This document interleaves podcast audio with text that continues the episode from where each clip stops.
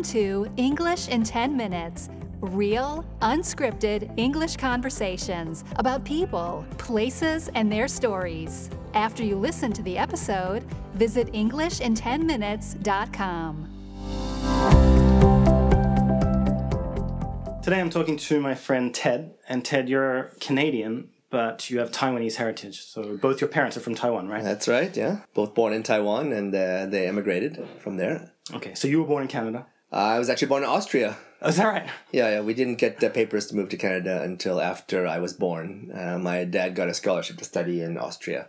Okay, and so then you went to Canada shortly after that. Yeah, I think I was one year old. I don't remember anything from Austria. Okay, and so your parents have lived in Canada ever since?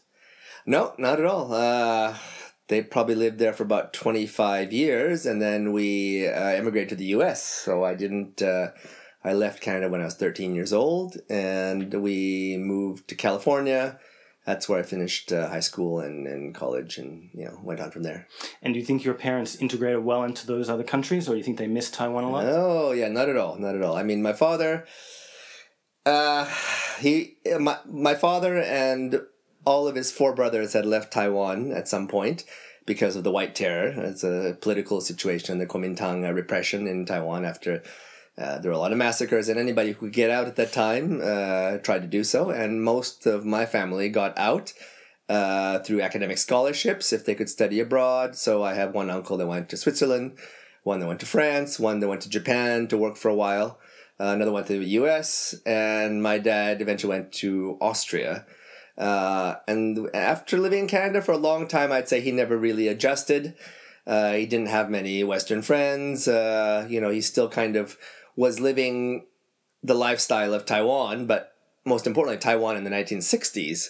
So when they moved back to Taiwan in the 1990s, that's after uh, something like 12 years in Canada and 13 years in the US, uh, my dad moved back to a country that didn't exist. Taiwan of the 19, eight, uh, 1990s was a completely different country. It, it jumped the development barrier from the third world. My father grew up uh, not wearing shoes, walking 10 kilometers to school every day, to kind of a postmodern digital uh, society where he couldn't really uh, talk with the younger generation. Uh, not a language issue. Well, part of it was a language issue as well because the Kuomintang enforced the Mandarin as an official language, which, was never the indigenous language of uh, of, uh, of Taiwan. In fact, my father speaks fluent Taiwanese and Japanese because he grew up in the Japanese Empire before the uh, uh, before the the Kuomintang uh, takeover of the island. And so the younger people had to speak Mandarin. So there was even somewhat of a language barrier, although he could understand. He was never totally fluent in Mandarin, uh, and so that that's you know, and Taiwan was uh, uh, banned as a language Taiwanese uh, for for many gener well at least a generation and a half kids were even punished for speaking uh, Taiwanese words in school. They'd be lashed out for every word uh, that they'd say. So a lot of things had changed in the meantime, and he went back to a country that he could barely recognize, and he always used to uh, miss the weather in Taiwan because in Canada the, the winters are fearsome and, and brutal and minus 30 uh, every winter, and he'd always talk about, oh, how mu- it was much nicer in Taiwan. Then when he actually moved back to Taiwan, he realized the summers are pretty brutal and hot, and and if he didn't have air conditioning, uh, wouldn't have wouldn't have survived. You know, everything is always this nostalgia was the was the the main uh, driving factor for the memories. And so he, I mean, he must have been dreaming all these years, twenty five years of going back to Taiwan, and then he had this kind of reverse culture shock, right? Yeah, it's a generational shock, a developmental shock, a cultural shock. Uh, um, I mean, he got along well with his old classmates, people he grew up with in his own generation. They share that aspect, that part of the history and upbringing. Although there are other aspects he didn't share with them. They eventually did other things. Those who didn't leave Taiwan, uh, you know, had different lives, and in the end, he was probably better suited to communicate with other people in similar situations, such as my relatives, such as my aunts and uncles, who all left at a similar time period and you know had similar experiences both in Taiwan and and abroad in in the West. Okay, and so do you think he was disappointed when he came back and found it was so different from his memories?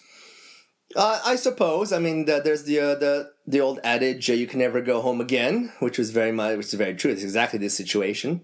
Uh, it affected my life as well because uh, we I had a lot of disagreements when I was growing up, and I had always attributed that to a, a culture shock. I grew up in the West, in North America.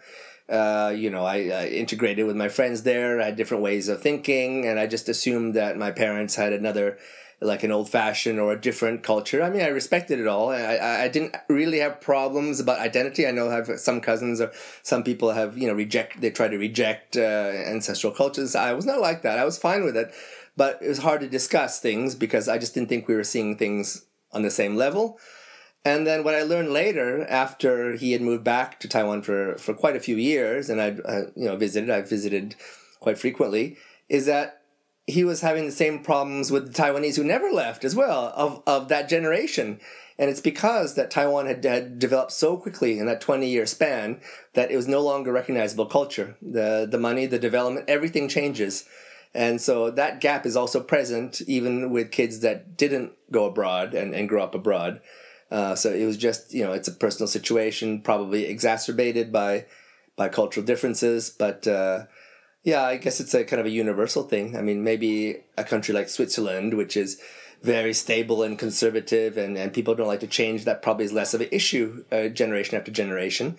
But in the very fast, um, fast moving, fast developing cultures, it's going to be an issue. Like in China, even more dramatic in the last uh, 30, 20 years, uh, though some of those kids are unrecognizable. The you know that generation of kids. I mean, uh, even some of the the old the old timer Chinese uh, can't can't stand them. It's very it's a very difficult uh, process, and and when some identity is created. When a personality is created, it's very difficult to change, and that's kind of that's they have to grow up in that backdrop, and they have to everyone has to handle it in, in the best way possible. That's really interesting. So he was kind of almost overtaken by by Western uh, younger people and then also by younger people in the East as yeah, well. Correct, correct. Yeah, yeah. So he would have been better off just moving, especially for him. I would say some of my uncles adjusted quite well. It really it depends on the, the personality. If he had gone with the flow and, and tried to adapt more and to find a new identity in his new country, he would have been better off in some ways. I have some aunts that are like that, and they've done very, very well. They have lots of uh, local friends are very comfortable, both in the Taiwanese const- the modern Taiwanese context as well as in as in the Western context. And I think by being so nostalgic for Taiwan, my dad let, as you say, two cultures slip past, um, and he was trapped in kind of a, a a nostalgic historical zone that doesn't exist anymore. Okay, and you said you've been back a few times. Was that important for you personally, or were you just going back to visit family, or do you feel like it's part of your heritage that you wanted to know and wanted to become part of?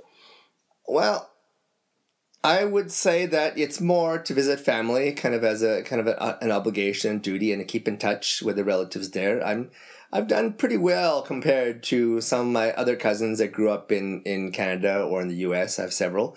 Um, some of them didn't learn to speak Taiwanese when they were at home, and that was, I think, a big mistake by their parents. Um, I was, you know, I, I spoke in Taiwanese at home, so when I'm in Taiwan, I can communicate uh, fairly well. And I used to go back fairly regularly, especially when I was living in Singapore. In recent years, it was quite an easy flight, so I would be up there a few times a year, uh, or even over a long weekend. It's easy to do. Um, and I guess the most important, most interesting thing is that I've seen it change so much. Uh, I've seen pretty much the whole development. I was very young at the time, but I still vaguely remember in the in the 70s, um, all the, the streets were just thronged with motorcycles.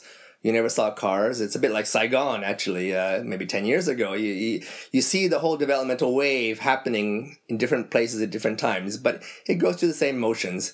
And then at, at some point, then they, they, they evolve from motorcycles to cars. And then the traffic congestion got so bad you could you could walk across the whole city faster, Taipei City, faster than you could uh, take a taxi. Um, and then later, then they built a, a, metro, and that made you know a lot easier. And then, yeah, it's what happened everywhere. I'm sure it's happened in North America, and Europe, Australia, everywhere. But it happened within my li- my recent lifespan. I've seen it happen before my eyes. Every every time I visited, it, it was a bit different, and so that's kind of interesting. It gives you a bit of perspective, so you kind of appreciate more if you if you go into a, a third world. Uh, uh, chaos, chaos like India or something, you know, you, you I think it's a, you have a better perspective on it. You don't get too judgmental or or or, or uh, snobby about it. You know, that just kind of that's that's the natural evolution of things. All right, thank you very much.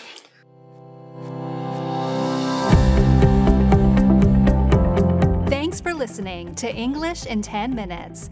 To download a worksheet for this episode, including the most useful vocabulary and a full transcript of the conversation, visit EnglishinTenMinutes.com.